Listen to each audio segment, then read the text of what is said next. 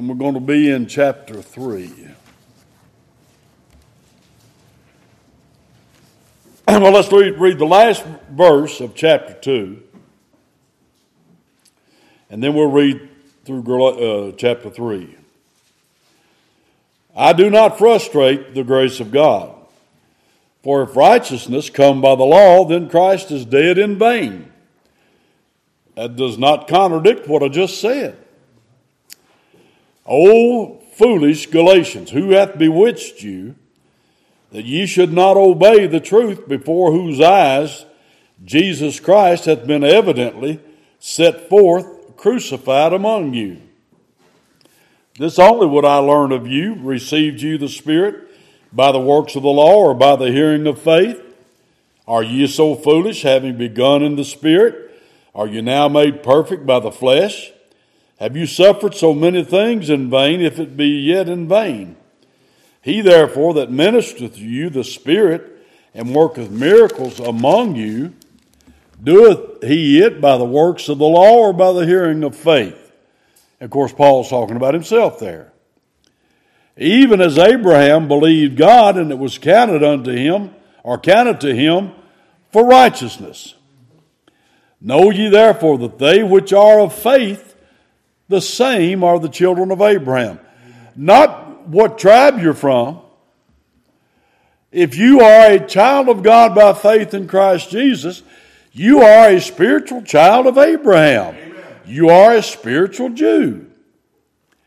And the scripture foreseeing that God would justify the heathen, that's us, through faith, preached before the gospel unto Abraham, saying, In thee shall all nations be blessed.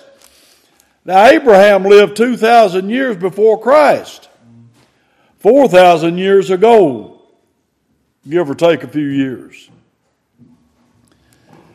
And the Apostle Paul says that the gospel was preached to Abraham. Oh, it's a different gospel. Well, if you read the book of Galatians, you find out that the Apostle Paul said, There is not another gospel. Now, how can a Bible believer say that there's another gospel? And a lot of them do it. Paul said emphatically, categorically, how you like those words? There is not another gospel. And if anybody brings another gospel, let him be accursed.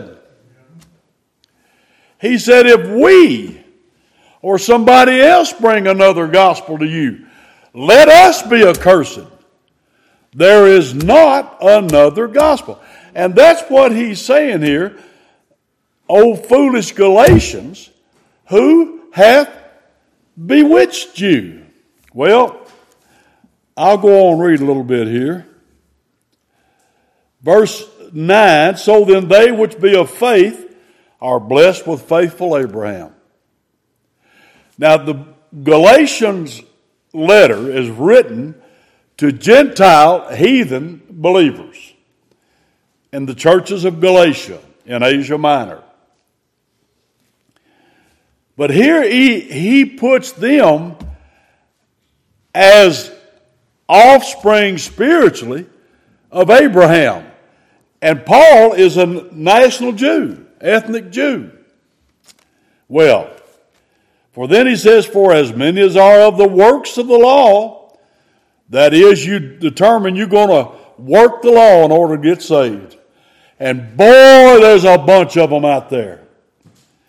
You are under the curse of the law. Now, we just sang that song the, and talked about the curse of the law. I want you to understand what the curse of the law is. There is nothing wrong with the law of God. The law of God is perfect, Amen. lacks nothing, but it's weak through the flesh that there's no flesh able to keep the law. Therefore, you can't work your way to heaven And if you got somebody trying to pull you out to do something else, you're foolish to follow them. That's what he's talking about here. Uh, for as many as other works of the law are under the curse, for it is written, Cursed is every one that continueth not in all things which are written in the book of the law to do them. See, if you're going to, no, I, I could name many so called denominations, Christian denominations, that teach you that you've got to hold out faithful to the end. You've got to keep the law. And there's many of them that do it. Many of them. It's in their doctrinal statements. It's what they, it's what they harp on. But Paul said, if you're under the works of the law, you're also under the curse of the law because you've got to keep every bit of the law from the time you start to the time you quit. Well, when do you start? Well, Job said, I came forth from my mother's womb speaking lies. So you started sinning early. Boys and girls, men and women, how long have you been sinning against the three times holy God? Ever since you've been born. Well, for some of us, it's a real long time since then. Some of us, it's not that long. But however old you are, it started when you came forth from your mother's womb. Somebody said one time, told me, said, uh, children don't lie. What? They come forth from the mother's womb speaking lies. But here's the, here's the crux, verse 11. But that no man said, well, maybe there's some somewhere. No. He said that no man is justified by the law in the sight of God. It is evident for the just shall live by faith, and the law is not of faith, but the man that doeth them shall live in them. That means you've got to keep them every one. And you know what? I've talked to a lot of people through the years. I've been at this thing for a while. And I've talked to a lot of people that tell me that they're keeping the law. I said, You're lying right now. And if you broke one, you broke them all. Don't have to go far. Well, how, where do we start with the Ten Commandments? Thou shalt have no other gods before me. Have you ever put anything, anybody, before God? like I always say, there ain't no sense going to number two. You can't get by number one. If you say you can, you're lying. You see, if you put nothing before God, you keep God first, you ain't never missed the, the house of God. You ain't never not done what God said to do or quit doing what God said don't do. I haven't done it. You haven't done it. If you say you have, you're a liar. And that's violating the law, transgressing the law. So, Verse 13 Christ hath redeemed us from the curse of the law. Now, he ain't talking to the world here. Remember who this letter is addressed to the churches of Galatia, the assemblies of God who have received into them confessed believers who have confessed in scriptural baptism and they're assembling with, with the church. That's who he's addressed this to. And if you're not in that condition, he's not talking to you. But he says, Christ hath redeemed us, bought us back from the slave market of our sin, from the curse of the law. Being made a curse for us, it wasn't without agony, unbelie- un- unimaginable agony. He was made a curse for us. And yet he knew no curse. Being made a curse for us, for it is written, Cursed is every one that hangeth on a tree. And he hanged on a tree. Not the Jehovah's false witness stake. I believe there was a crossbar on, on the tree. He had to get his hands out there. They wasn't up there. Had three Greek, Hebrew, and Latin up above his head. They want to make something. He's on a stake. Yeah, he says on a tree. What do you think that cross is made out of? Tree, and I believe it's rough sod. Hewn. They didn't have uh, sawmills in those days. Rough piece of piece of wood. I don't know what it's made out of. Somebody said it's made out of dogwood. How do you know that? Where's it say that? Didn't say what kind of wood it was. And it wasn't holy wood. It was the same wood that no telling how many had been crucified on it. The thing about the cross is that the Savior of his people was put on put to death on the cross and they knew that he was guilty of nothing. But that's what he came for. That the blessing of Abraham might come on the Gentiles, that's us, just like the Galatians, through Jesus Christ, that we might receive the promise of the Spirit by faith or through faith. Now, I'm going to quit right there on that reading. I could go to the end of it because I don't, it's not that it's not important. It is. All of the whole thing's important. I'd rather just read the whole book of Galatians, but I can't do that. Anyway, the Apostle Paul shoots right straight with them. He don't cut no ice here. He don't cut no slack. Hold your place there and look at Acts 24. I want to tell you about my brother Paul.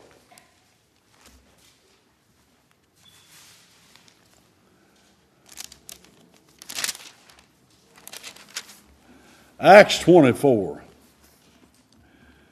And at verse 1 After five days of Ananias the high priest descended with the elders and with a certain orator named Tertullus, who informed the governor against Paul. Now that's the same Paul we just read after. And when he was called forth, Tertullus began to accuse him, saying, Seeing that by thee we enjoy great quietness, and that very worthy deeds are done unto this nation by thy providence. He's blowing smoke there for, all right. We accept it always in all places, most noble Felix. Blowing smoke, isn't it? With all thankfulness, notwithstanding, that I be not further tedious unto thee, I pray thee that thou wouldst hear us of thy clemency a few words for we have found this man a pestilent fellow, and a mover of sedition among all the Jews throughout the world, and a ringleader of the sect of the Nazarenes. Here's our problem. Paul, a pestilent fellow. Now, that word for pestilent, look quickly at Matthew 24.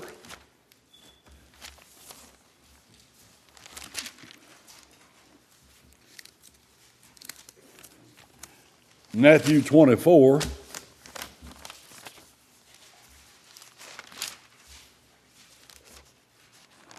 Verse 7. For nation shall rise against nation, and kingdom against kingdom, and there shall be famines and pestilences. Same word. And earthquakes in divers places. Now look at Luke 21.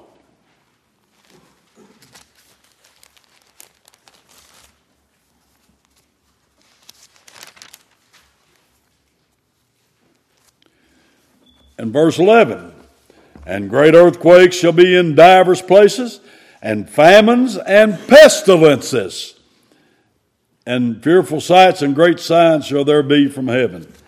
Now, that those scriptures have not much to do with what we're talking about.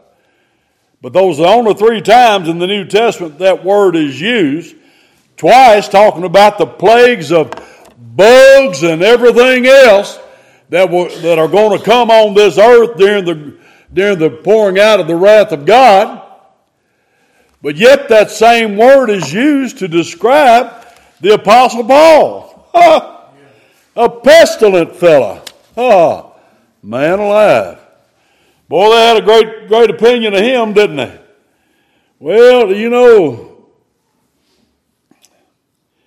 as Brother Derek told us this morning, those opinions are not very, very high of Bible believers.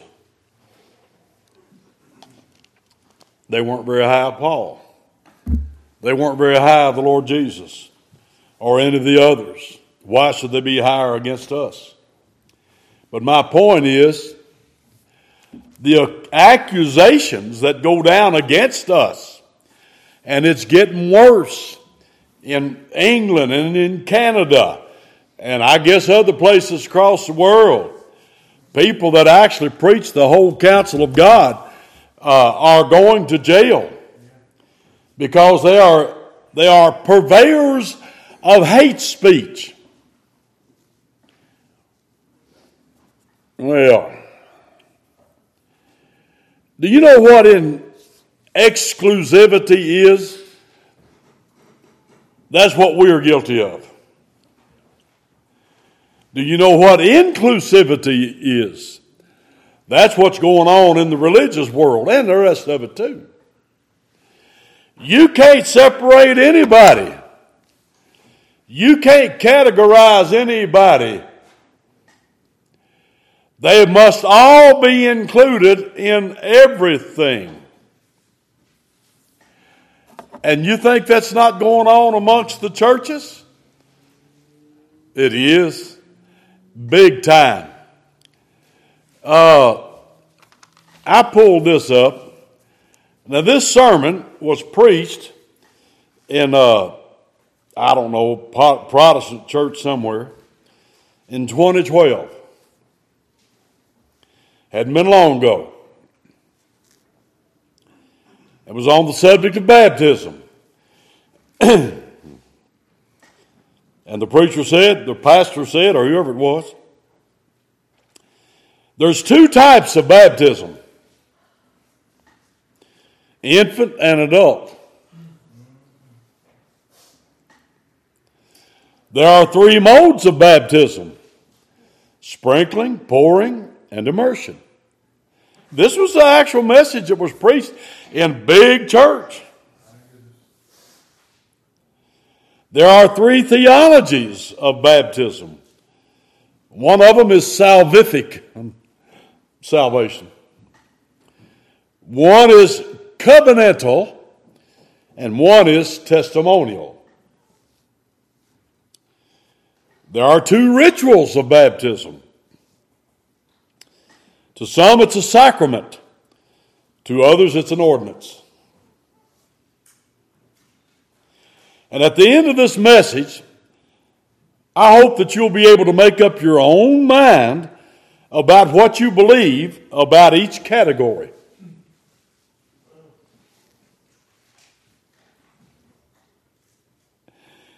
Is it infant or adult? Is it all right to, or maybe both of them's all right? Or maybe all three, sprinkling, pouring, and immersing. Maybe they're all right.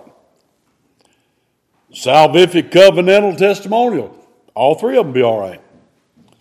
Sacramental or an ordinance. Be all right. Whatever. Now, you know what this is? This an in, inclusivity sermon.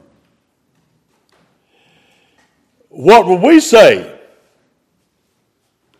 We'd say infant baptism is absolutely heresy, opposed to the scriptures. We'd say that baptism can only be immersion. That's what the word means. We would say that it's only testimonial. And we would say that it's only an ordinance. And anything else is practicing heresy is going 100% opposed to the Word of God. And then you know what they would say about us, me, you? That we are exclusivists and we're guilty of dividing people. Everything that we preach and practice, they would accuse us of being guilty of that. Well, I want you to know, I don't mind answering guilty to the exclusivity. Because I believe that, that it is exclusive. That, that was just an example. Um, but now, we can get them smaller than that. I hear, hear one, and I know there's many of them, Baptist preachers that talk about believers' baptism. Now, to some, that's, that's exclusive to a point. But to we who know the truth, to just say believers' baptism, that's opened the door wide open to alien immersion. Amen. To taking baptism, we believe that there's four points to scriptural baptism. Amen. It must be a proper person. That is one who is given evidence that they've been born again saved, which excludes all infants. Number two, it must be by immersion. That's all the word means, baptizo. There's volumes written on that. And number three, the proper design. That is, it is testimonial. We're saying in a picture, preaching the gospel out that Christ died for our sins, was buried, and rose up again the third day. And number four, it must be by the proper authority. Now, you see, believers' baptism doesn't handle all that. Matter of fact, it might just handle two of those. Because you see, that doesn't talk about, well, did you believe when you were before you were baptized? Yes. But why were you baptized? What was the purpose for your baptism? And oh, well, I was baptized at the Campbellite Church. Now I heard it was allegedly an independent Baptist church some years ago that took in a woman, and I knew her, and took her in and accepted her baptism as she came from a Christian Campbellite church, and they baptized in order to save you. But they accepted her as she was. It caused a lot of problems because I, I did shoot my mouth off about it, and I do it again. Matter of fact, they ain't big enough to stop me. But and, and I got a lot of hate over that. But I told the truth. So believers' baptism is not a cure-all. There was a time years ago people used that nobody thought much about it. But since then, alien immersion, false baptisms have flooded in to most Baptist churches.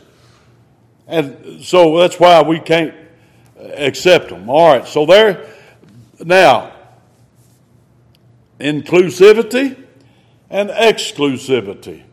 We are exclusivists, we're not inclusivists. Now, let me tell you something else. And I'm not the only one saying this for different reasons, but it's still the same, same issue. See, Paul said, Who hath bewitched you? And that's where all this is coming from. I put it up on Facebook. I don't know if anybody saw it or not. These theology books, these theologians, they're supposed to be the last word in doctrine, Bible doctrine. Many of them, I'm not going to say most, I'm going to say many of them, have got so much heresy in them, they should never be turned loose amongst God's people. For example, Ken Ham just talked about this on his Facebook. Charles Hodge. Many things I agree with him on. But I've known this, matter of fact, I've got it marked in the theology book. And in many of them, they all accepted billions and millions of years for the age of the earth. You said, well, that wasn't much of an issue. Really? If this earth is millions and billions of years old, much older than what the what the genealogies of the Bible prove that it's approximately 6,000 years old, and you teach that it's billions and millions of years old, you're going directly opposed to the Word of God. Amen. There's not one reason, not one legitimate proof that the universe is 13.5 billion years old and the earth 4.5 billion years old. Not one. Well, these older theologians, they just hadn't had time to study it yet, really. Then they shouldn't have put their mouths where their pen was and publicized all of this. Who hath bewitched you? I know, I know where much of that bewitching has come from. And there is one. And then they even accept if you accept those ages, then you accept that Adam and Eve were not the first man and woman. Then you accept that there were, there were generations of human beings before Adam and Eve. And yes, they came up the, the evolutionary trail from little bitty monkey to little bit big monkey to a human. Don't tell me that you can be a Bible believer and believe that because anybody, I know I saved just before I was nine years old. Do you know what I read the, as an eight, almost nine year old kid? I read Genesis, the first chapter. And Genesis 1 1 says, In the beginning, God created the heaven and the earth.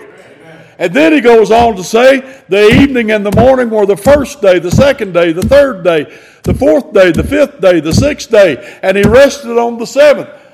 And you know what? I said, that's, what, that's our history. That's where we came from.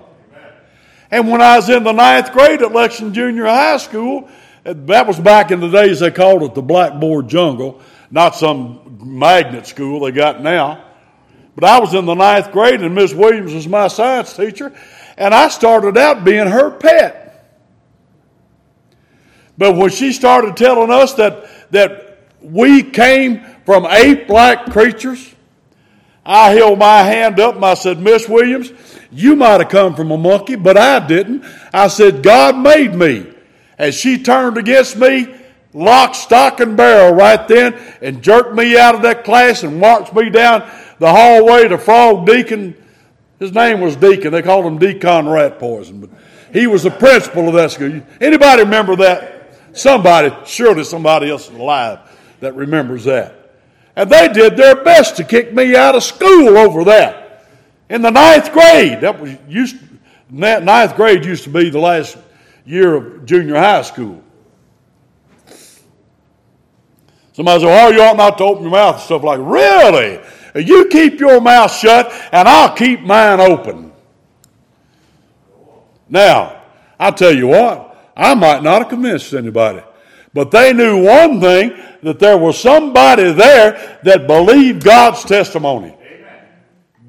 Well, what about people? Oh, well, it doesn't make any difference. You're telling me that what God reports in His Word, the who the only one who was there. Adam wasn't there when God created the heaven and the earth. There was nobody there but God. And he tells, and God cannot lie. Let every man be a liar. God is truth. I like what Brother Brown said. David said, I said in my haste, all men are liars. And Brother Brown said, yeah, he could have slowed down and said the same thing. All men are liars. Now, that's on those issues. Strong's. He's an inclusivist. I mean, a ex, yeah, he's an inclusivist. He gave room for people in other religions to get to heaven. That's heresy. What is Paul telling us here in Galatians 3? He also said, well, the Bible's a good book, even if it's got mistakes in it. Now, Paul says, O foolish Galatians, who hath bewitched you that you should not obey the truth before whose eyes Jesus Christ hath benevolently set forth crucified among you? I don't know how long ago it was, but I preached on this. All of the references from Jesus Christ in the New Testament to him referring to the Old Testament. Did he not say that from the beginning, this is the way it was? God made a man and he made a woman and joined them together. That's the way it was. From the beginning. Did God, did Christ believe that, that the book of Genesis tells the absolute truth? That it doesn't tell stories, it gives the absolute historical account of everything that happened. Folks, listen to me. We're in God's world. Don't believe what they're telling you, you kids in school. Don't believe what they're telling you. They lie. Do you think that any one of them, including Bill Nye, the science guy, do you think any one of them can give you evidence that this world is billions of years old? Do you know where that came from? It came from a guy named Lyell who invented the ages. Uh, Jurassic, y'all know about the Jurassic age, you've seen that movie. Those ages don't exist, folks. I can't name them all now. I don't really care to put crowd my brain with all that garbage. But those ages do not exist. They're lies. You can't find that that age of the strata anywhere but in a book that's been drawn by artists.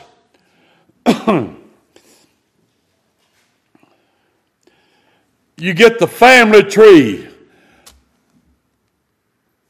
And you get men up there, human beings, but you got pigs up there, and you got banana plants, and they all come back down here to one root. Now, if you ever watched that debate, the second debate that Ken Ham had with Bill Nye up at the Ark encounter, Ken Ham asked Bill Nye, Are we related? Are, are you related to a banana? Do you know what Bill Nye, the science guy, said? And why not? You blooming idiot. I don't have any more sense than to believe that one of your great granddaddies is a banana? I mean, that, that's ridiculous, isn't it? But there are human beings that are teaching us and turning people to hell by lying to them and they believe the lies. I believe science. If science is real science, knowledge that we know, but they don't know any such thing.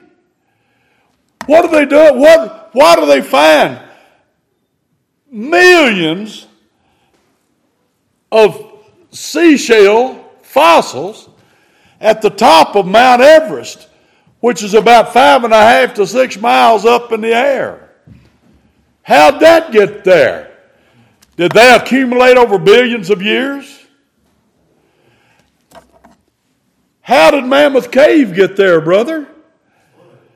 And when the flood flooded and then it withdrew, that's when those rocks fell and the caves opened up. How did Grand Canyon form?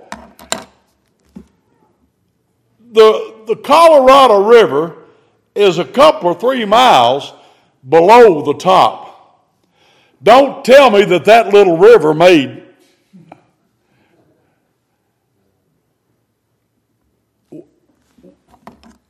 when you see a flood and it backs off, dries up, what's it leave? That's what you see in Grand Canyon. But anyway, so we got these theologians just casually writing down that even though there's a lot of mistakes in the Bible, we still believe it. No, you're a daggone heretic. And then you've got no reason to expound the Bible when you believe it's full of mistakes because you might pick up on mistakes that you don't know about. How can you deny the first 11 chapters of Genesis and come over here and believe John 3:16? Well, that's not all.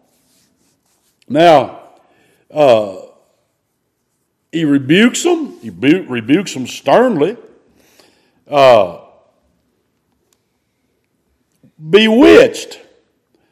Now, that word means to fascinate by false representations. Do you not think that when these preachers say that God loves everybody, God wants everybody to be saved and it's all up to you, do you think that's not bewitching them? And when they say, oh, well, man is able, he's on his own, on his own free will to come.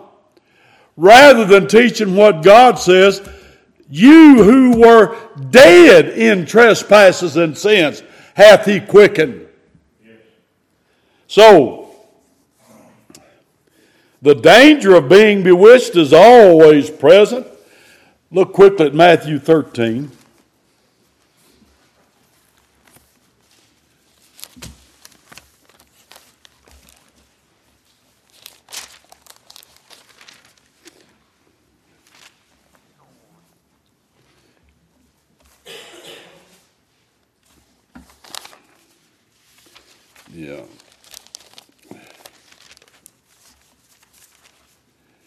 Verse 19, 18 and 19. Hear ye therefore the parable of the sower. When anyone heareth the word of the kingdom and understandeth it not, then cometh the wicked one. That's Satan. That's the devil.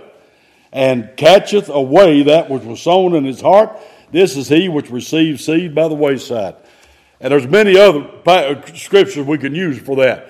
But Satan does not want the truth of God's word heard, and that's why when you get on to it, and then about then we get a door knock.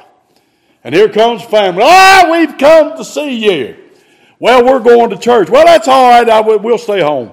We won't listen to the word of God. Or here you are trying to witness somebody. Here comes somebody. Well, I go to a hospital. It used to happen all the time. And somebody's there on their deathbed.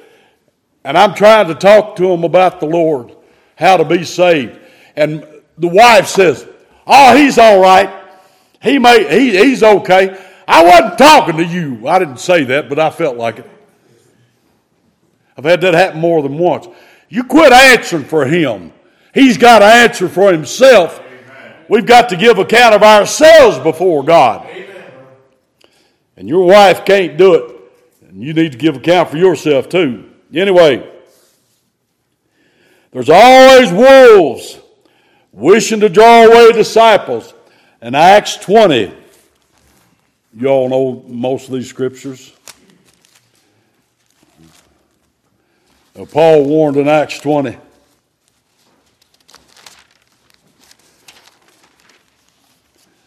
Verse 29.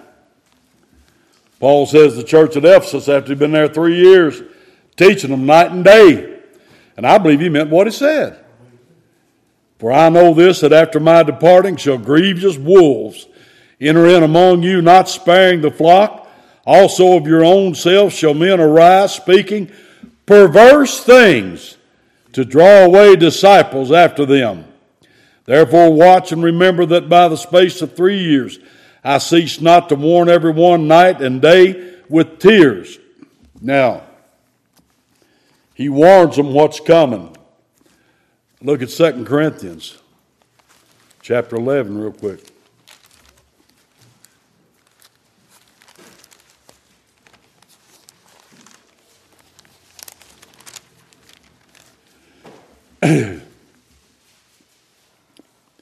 Verse 13, the Apostle Paul says, For such are false apostles, deceitful workers, transforming themselves into the apostles of Christ. And no marvel, for Satan himself is transformed into an angel of light. Therefore, it is no great thing if his ministers also be transformed as the ministers of righteousness, whose end shall be according to their works. So he's warning them at Corinth about these deceitful workers. And these are those who bewitch you, that get you in a spell. Oh, well, finally God will save everybody. No, He won't. All you got to do is look at the flood. And how many people survived the flood? Only those that found grace in the eyes of the Lord. Not anybody that kept His law. And millions or billions died in the flood. we see the natural failing of the flesh and the tendencies of spiritual ignorance. Just to let things slide. Now, listen to me.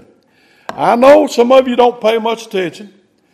As soon as you leave here, you forget about it all. But let me tell you, it's getting up, it's getting up there close to all of us now. I'll tell you. Uh, my next birthday, I'm at the end of it. It said three score and ten, if it be by reason of strength, four score. By October, I'm going to be at the end of it, four score, 80 year old. I'm thankful I'm still here, still going. But I'll tell you what, I'm blessed because a lot of people ain't. At my age, a lot of people are not doing it.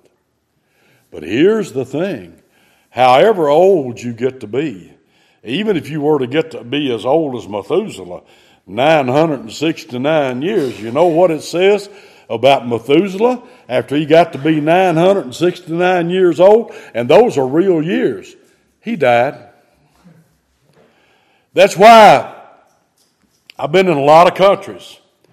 And do you know what you can find in all of them? Cemeteries, unless they're all crem- cremationists. I don't think I've been in one country that's all that. I have seen cemeteries in Brazil. Every town you go in in the United States, they got cemetery. Oh boy, they they live fine in Florida. They live fine in California.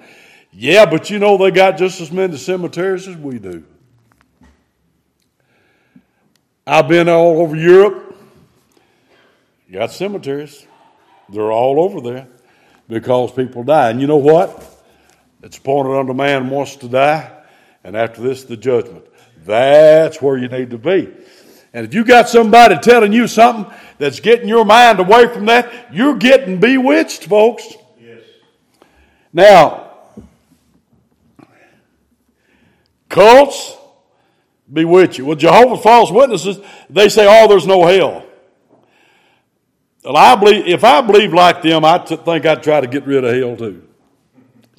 But old Brother Walker used to say, Well, I'm going to preach about hell.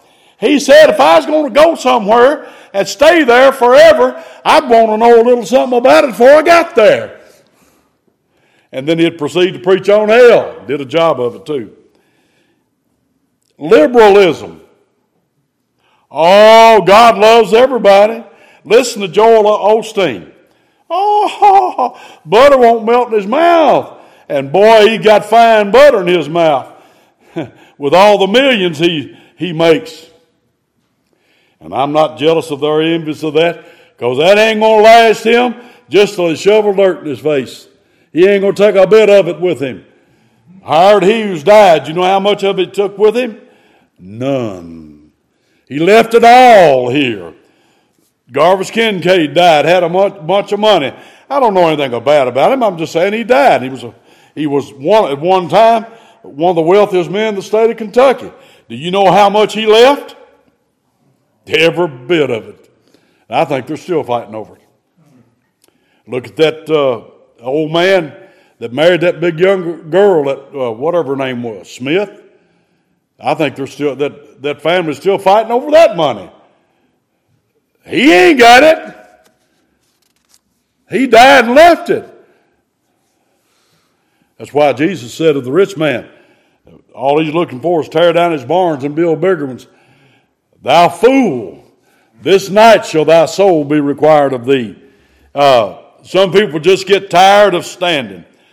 And well, I've been doing this for so many years. I think about dear sister Tiny. I don't know what kind of shape she's in now, not doing too well. But I know this, as she stood with us, long time. Linda did too. Strong, had a strong stand for the Lord. Don't get tired of standing, because if you are, you got you're being bewitched. Some of them trying to try, sidetrack you.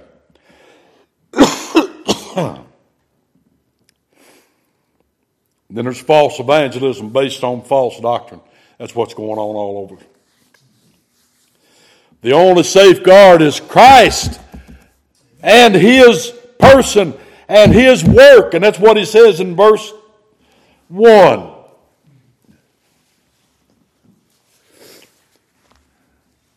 That you should not obey the truth, before whose eyes you that are not obeying the truth.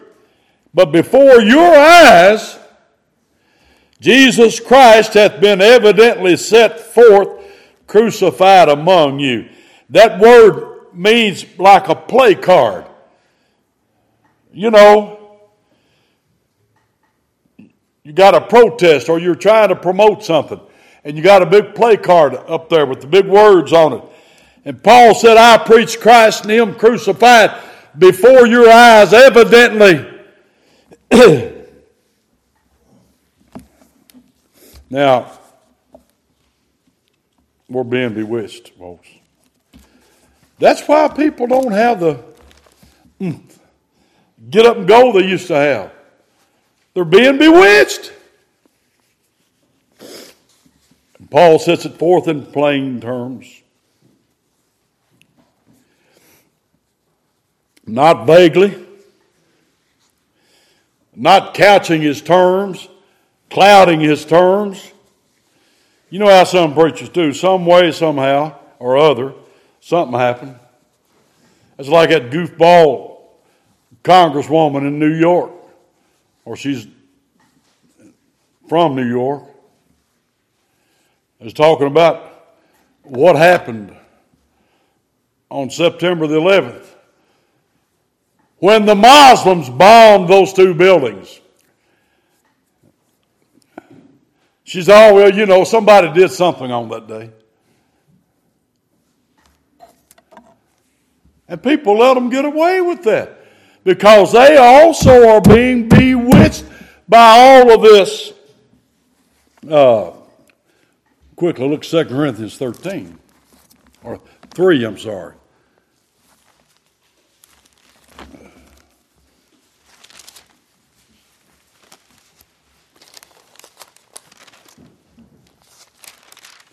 Second Corinthians 3.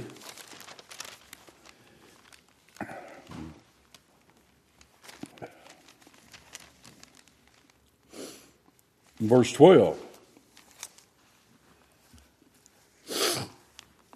Seeing then that we have such hope, we use great plainness of speech. That's how a gospel preacher is supposed to preach. Not with language that nobody can understand.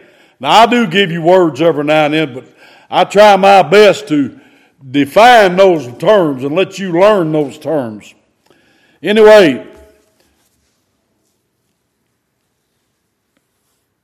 plainly set forth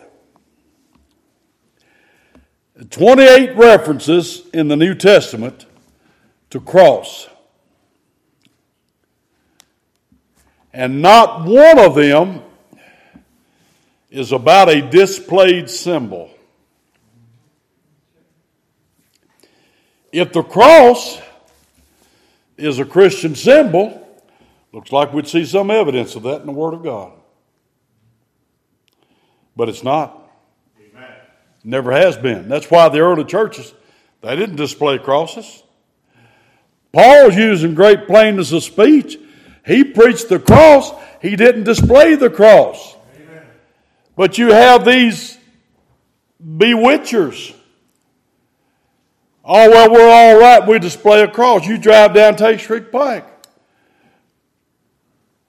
You can see all the different so called churches out there. And every cotton picking one of them's got the same symbol on top of them. Every one of them do. You say, well, that's a symbol of the gospel. Really? Do all those churches preach the same gospel? They don't preach the same gospel I preach. So one that may be their symbol, but it ain't my symbol. And to to convince you that it is a symbol, you're getting bewitched. And there's the whole point.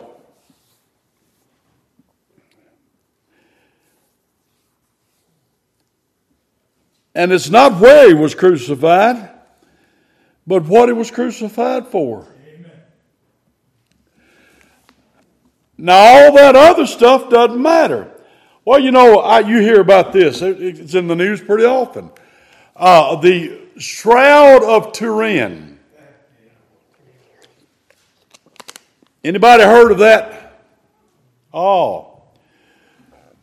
Well, there's people that just go Google eye over such things as that.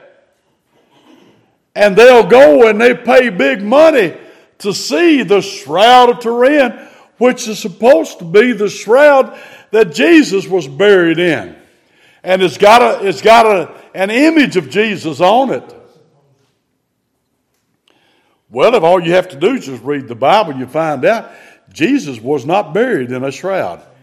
Well, the Catholic Church says he was. Well, they lie a lot.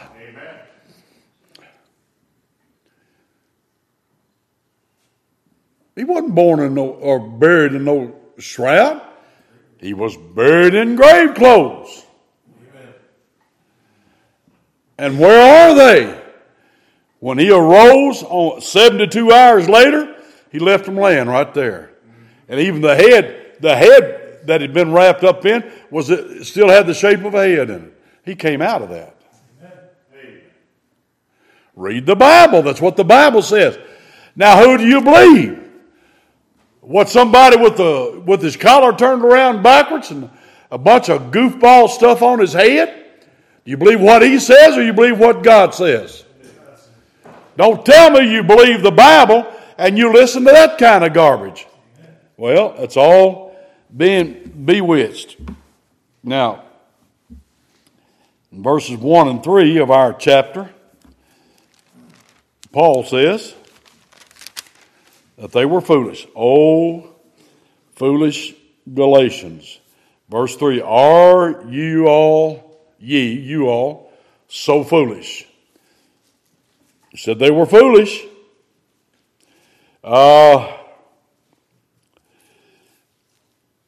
to leave grace and go to the works of the law. We, uh, worship on the first day of the week. And we've got scriptural reason for doing that.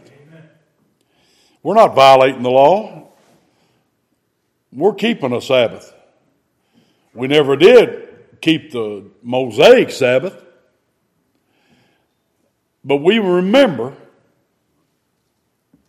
the first day of the week because that's when the early churches did it, and it's in the scriptures abundantly because that's the day that Jesus Christ arose. Um, I don't need any more, more reasons than that. That's the greatest day in the history of the whole world when Jesus Christ arose from the dead. The simple gospel we began with must continue with. This is the gospel that I'm going to go to the, to the grave with, unless I become a lunatic. This is the gospel that brought peace to my soul, and it'll bring peace to your soul, and all who will believe it.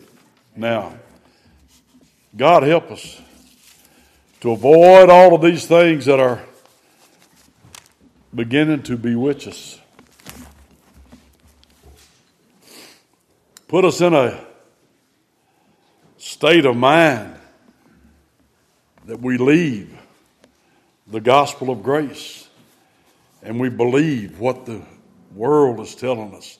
Here's what we believe.